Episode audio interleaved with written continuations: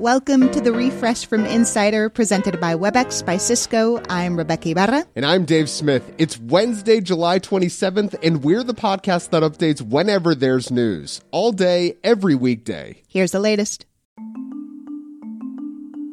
The Justice Department is now investigating Donald Trump and his actions in the lead up to January 6th. It's part of the DOJ's criminal probe into efforts to overturn the 2020 election. According to the Washington Post, prosecutors have been interviewing witnesses about Trump's direct role in the scheme. They've asked how much Trump was involved in the plan to set up fake electors, led by his lawyers, John Eastman and Rudy Giuliani, which could signify a more aggressive phase of the DOJ's ongoing investigation. The Federal Reserve wraps up its two-day meeting this afternoon. Chair Jerome Powell is expected to announce a 75 basis point interest rate hike, the second of the summer, in an effort to cool off raging inflation. Phil Rosen covers markets for Insider and writes the daily 10 Things Before the Opening Bell newsletter. He says investors have their eyes on another significant number coming out this week. On Thursday, the GDP for the second quarter is supposed to come out, and it's broadly expected to show the second straight quarter of negative growth. And traditionally, that means a recession, but the White House has signaled otherwise. They're pointing to the jobs market as one reason why there's not a downturn yet in the U.S. Uber does not offer wheelchair-accessible service in every city in the U.S., which, a federal judge ruled this week, does not violate the Americans with Disabilities Act. The decision comes after two wheelchair users sued Uber, claiming discrimination against disabled individuals. But the judge sided with Uber, which claims offering wheelchair accessibility in every market would be prohibitively expensive. SUVs are the second largest cause of carbon dioxide emissions over the past decade, according to the International Energy Agency. And The Guardian reports one group is taking this information to heart and to the streets with their own form of vigilante justice. The so-called Tyre Extinguishers walk around American cities at night, and if they spot an SUV, they stuff a lentil inside each of the car's tire valves, which slowly deflates the tires without damaging them. If you own an SUV, you'll know it was then if obviously your car's tires are deflated, but you also see a note on your windshield that says, quote, "Your gas guzzler kills." Two peer-reviewed studies out this week paint a picture of where the COVID-19 virus first originated. They conclude the virus was present in animals at the Huanan Seafood Wholesale Market in Wuhan, China, and was transmitted to people working or shopping there in two separate crossover events in November and December 2019. One researcher tells BBC News that he hopes the studies would, quote, "correct the false record that the virus came from a lab." Today and every day, we're updating the Refresh from Insider as news happens, so check back whenever you want to know the latest. Coming up, we talk about the growing trend of pet influencers and the agency representing them.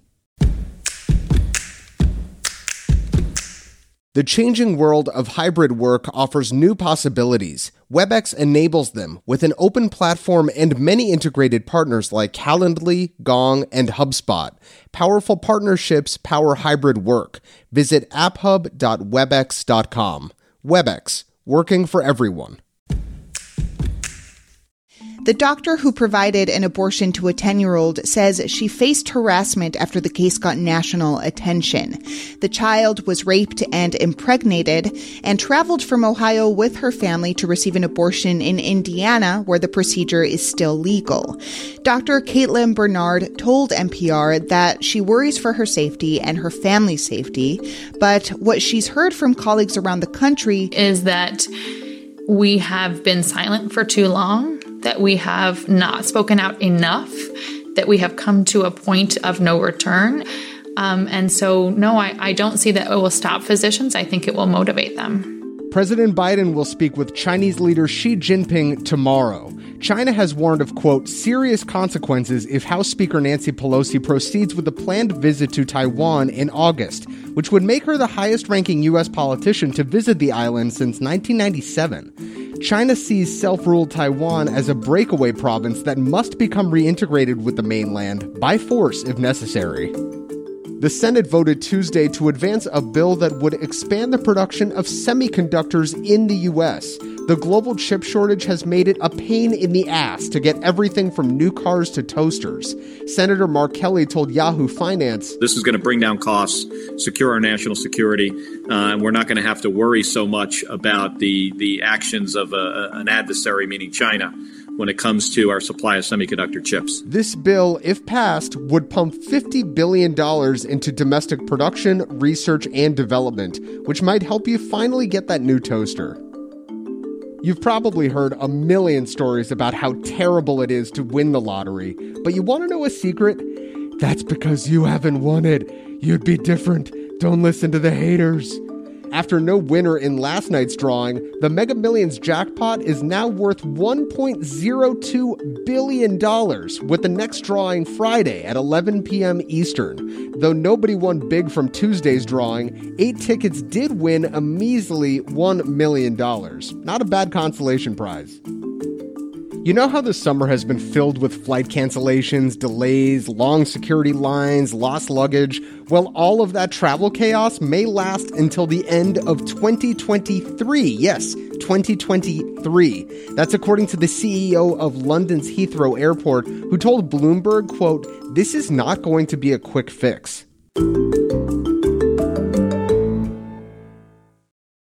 If you're on social media, chances are you followed at least one or two really cute animals, only to notice that hundreds of thousands of others follow them too.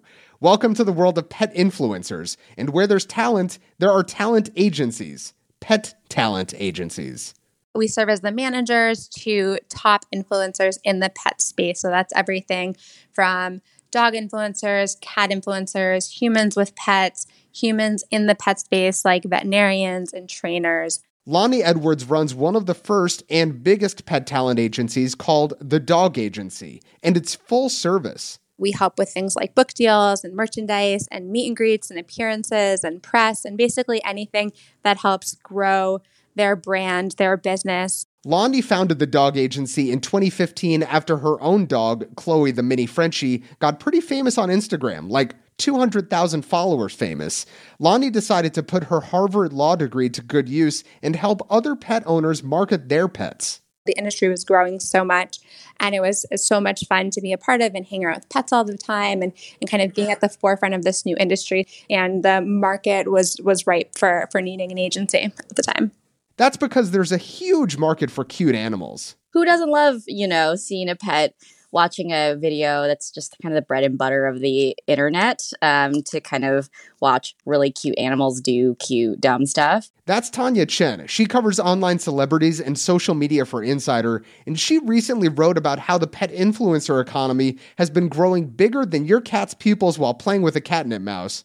And now I think it's become just like brands are being a lot smarter and strategic about how we use pet accounts to sell a whole, breadth of random things to people and really effectively. And brands are using these accounts not just to sell products to pet owners, but really to anyone who likes animals. Who just like adores animals, wants the best for them, invests in them, has such a deep emotional, visceral connection to animals. And so it's anyone that has a beating heart, like you can sell to them. Take one pet influencer, Tika the Iggy. She's an Italian greyhound and fashion icon. She has over 1 million followers on Instagram, is the star of a children's book series, and is no stranger to a diamond-encrusted collar on her long, thin neck. Tanya says the agency's helped Tika the Iggy land some pretty big names. They've landed deals with, Gucci and just like all these like high-end brand names. So it really, there is not really a ceiling for this. No ceiling for some if your pet has what it takes. Tanya says the Dog Agency doesn't work with just any pet. For the most part, it only signs clients with at least 50,000 followers. They're not just signing people because they're like, this account, this dog is just buzzy right now. They're thinking long term. They're thinking, how are we going to market this animal? How we're going to market them uniquely? We're not going to do a one-size-fits-all thing. And as much as you'd like to imagine that these pets are running the accounts themselves, there is a human behind them, a human that could be making as much as six figures, but they have to be able to go the distance. We want to make sure that the human is responsive and taking it seriously, because this is a business. So making sure that the bond between the human and pet is a good one, that it's an enjoyable experience for the pet. And for the dog agency, business boomed during the pandemic. Lonnie says more people were scrolling through social media looking for something, anything positive. When things are kind of not so great in the world, they look to pets to kind of improve their mood. Pet content makes people happy, raises endorphins. It's kind of an escape that brings them joy. Pet accounts bring people together. For Lonnie, creating memorable experiences for animal lovers both online and in person is the best part of the job. Her agency produces PetCon in New York City and LA, and she remembers walking into the LA convention in 2019 with Crusoe the Dachshund. And the line for him was wrapping around the block, and people were screaming their heads off like this A-list celebrity is walking into the building. Crusoe is a miniature black and tan wiener dog who's famous for dressing up as characters like fisherman, chef, and superhero. He has over 800,000 Instagram followers, plus a line of books and endless merchandise. And yes, he is adorable. And just kind of seeing everyone's reaction to kind of when Crusoe walked in, it was just extremely memorable and fun to see. Lonnie Edwards' business is doing so well that she recently expanded into Europe with the opening of a London office. And she's written a book, How to Make Your Dog #Famous. I think it's just been really exciting to be a part of the industry really since day one. So seeing how much it's grown at the beginning, people were like, what is a pet influencer? This isn't a thing. Whereas now it's pretty understood that it is a thing. It's just extremely rewarding.